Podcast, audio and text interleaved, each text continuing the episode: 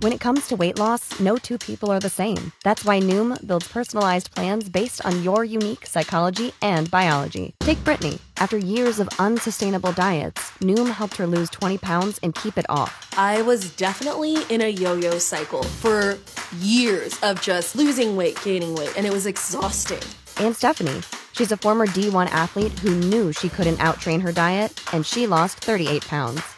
My relationship to food before Noom was never consistent. And Evan, he can't stand salads, but he still lost 50 pounds with Noom. I never really was a salad guy. That's just not who I am. Even through the pickiness, Noom taught me that building better habits builds a healthier lifestyle. I'm not doing this to get to a number, I'm doing this to feel better. Get your personalized plan today at Noom.com. Real Noom users compensated to provide their story. In four weeks, the typical Noom user can expect to lose one to two pounds per week. Individual results may vary.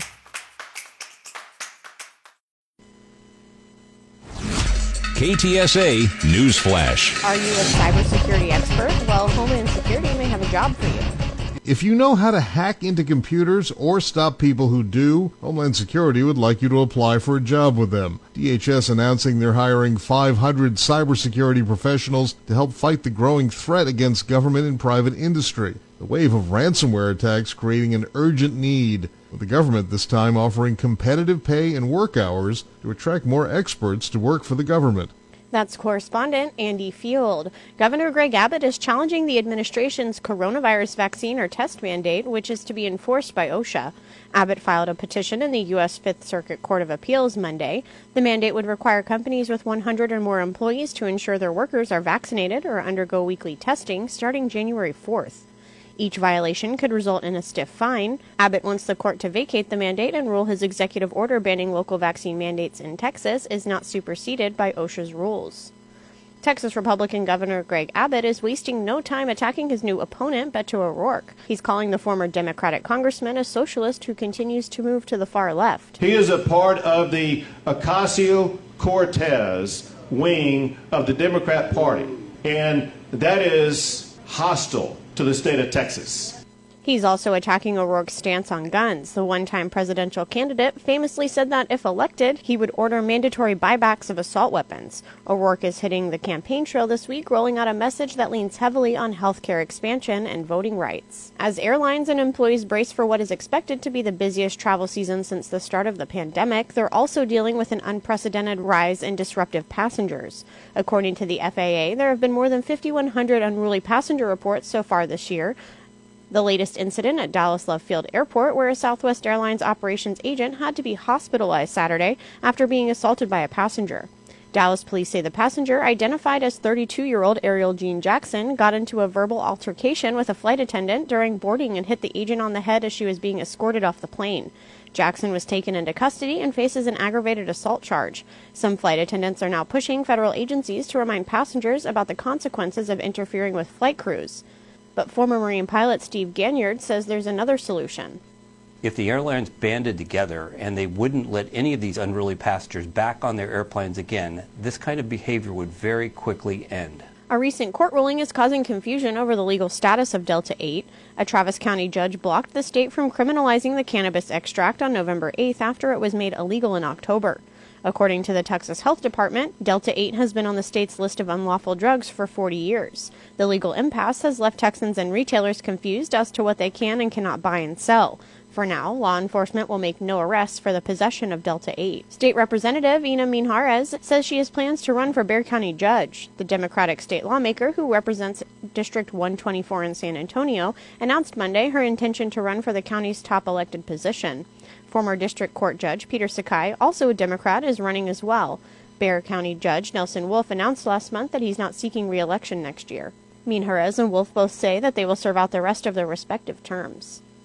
An 18 year old Texas National Guard member is now facing a federal arson charge related to a fire at an Austin synagogue. The criminal complaint against Franklin Sechrist was unsealed today. It includes racist and anti Semitic entries from his personal journal. FBI agents also said that they found stickers in his Jeep that suggested that illegal immigrants be shot and included pictures of a swastika. The complaint does not mention if they believe Sechrist is part of a larger group. The fire came after a series of anti Semitic events in Austin and San Antonio in recent weeks. A San Antonio woman is in custody for reportedly trying to set fire to her ex boyfriend's car. Police arrested 35 year old Sierra Flores on a charge of arson. Flores reportedly used a Molotov cocktail and a burning trash can to try to set the car on fire early Sunday morning on the northwest side. Police say surveillance video caught her in the act shortly after 5 a.m. The victim drove his car out of the flames, and the fire damaged the driver's side and the tires. UTSA campus police are looking for two people suspected of breaking into dorm rooms in Chisholm Hall early Monday morning. A university spokesperson says the suspects got into nine rooms by using a master key card without authorization. No injuries were reported and only a few items were stolen. The university says all master key cards are being reprogrammed and an investigation will try to figure out how one of them fell into the wrong hands. The Comal County Sheriff's Office is investigating a series of car thefts and burglaries near Bulverde late Sunday night or early Monday morning. At least two cars were stolen in the Hidden Trails and Johnson Ranch neighborhoods, and possibly as many as five. Officials don't yet know if the thefts are related, though neighborhood doorbell camera videos seem to show the same groups of young adults breaking into cars. Police are investigating a road rage shooting that seriously wounded a woman Monday morning on the south side. The shooting happened around 7 a.m. near I 35 and Theo Avenue. Investigators believe a man fired shots at another vehicle because he thought the driver had cut him off. A 29 year old woman in the targeted car was shot in the back as she shielded her seven year old daughter. She's in a trauma center with a life threatening wound. A man is recovering from minor injuries after his car rolled over and nearly hit a house in a West Side neighborhood. Firefighters responded about 4 p.m. Monday to the accident on West Martin Street near North Navidad. The car had rolled over and come to a rest in a yard outside a home, which escaped damage. A seldom seen ringtail is putting in appearances on a trail camera on the land bridge at Phil Hardberger Park in San Antonio. The Texas Park and Wildlife Department website says ringtails are nocturnal critters that spend most of the day asleep in their dens.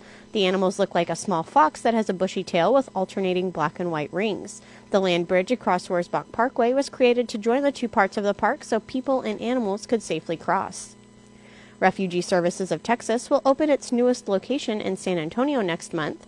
The plan is to make room for the influx of Afghan refugees who are expected to arrive in Texas through the end of the year. The federally funded resettlement agency has six existing offices in Amarillo, Austin, Dallas, Fort Worth, Houston, and the Rio Grande Valley. San Antonio will be the seventh office to help evacuees from Afghanistan resettle in the U.S. Experts say this will be the most expensive Thanksgiving in history with higher prices on almost everything. Correspondent Norah O'Donnell visited a turkey farm in Maryland to find out why. Last year, as COVID swept across America, Bohr kept his business going by raising smaller birds. We saw how the pandemic was affecting consumers, realizing that they weren't going to have large gatherings. What size turkeys are you raising this year? Not as many smaller turkeys. Chris Bohr is the third generation in his family to work this farm. And yes, those birds are part of the family. I tell people, you know, if you're feeding a family of four, the cost of feeding that family went up from last November to this November. I'm feeding a family of 20,000. Beavers are appearing in a northwest Texas town for the first time in 5,000 years. A Texas Tech doctoral candidate made the discovery in Lubbock after a 12 year investigation. Garrett Langlois's research proves that North American beavers have been slowly migrating up the Brazos River for more than a decade. Fossil records show that beavers lived in the area less than 125,000 years ago. KTSA AccuWeather. Areas of low clouds and patchy fog this morning, becoming partly sunny this afternoon, high 80. Patchy clouds early tonight, then some low clouds late tonight, low 60. For tomorrow, times of sun and clouds and warm, high 81. Some sunshine, breezy, much cooler Thursday, high 65.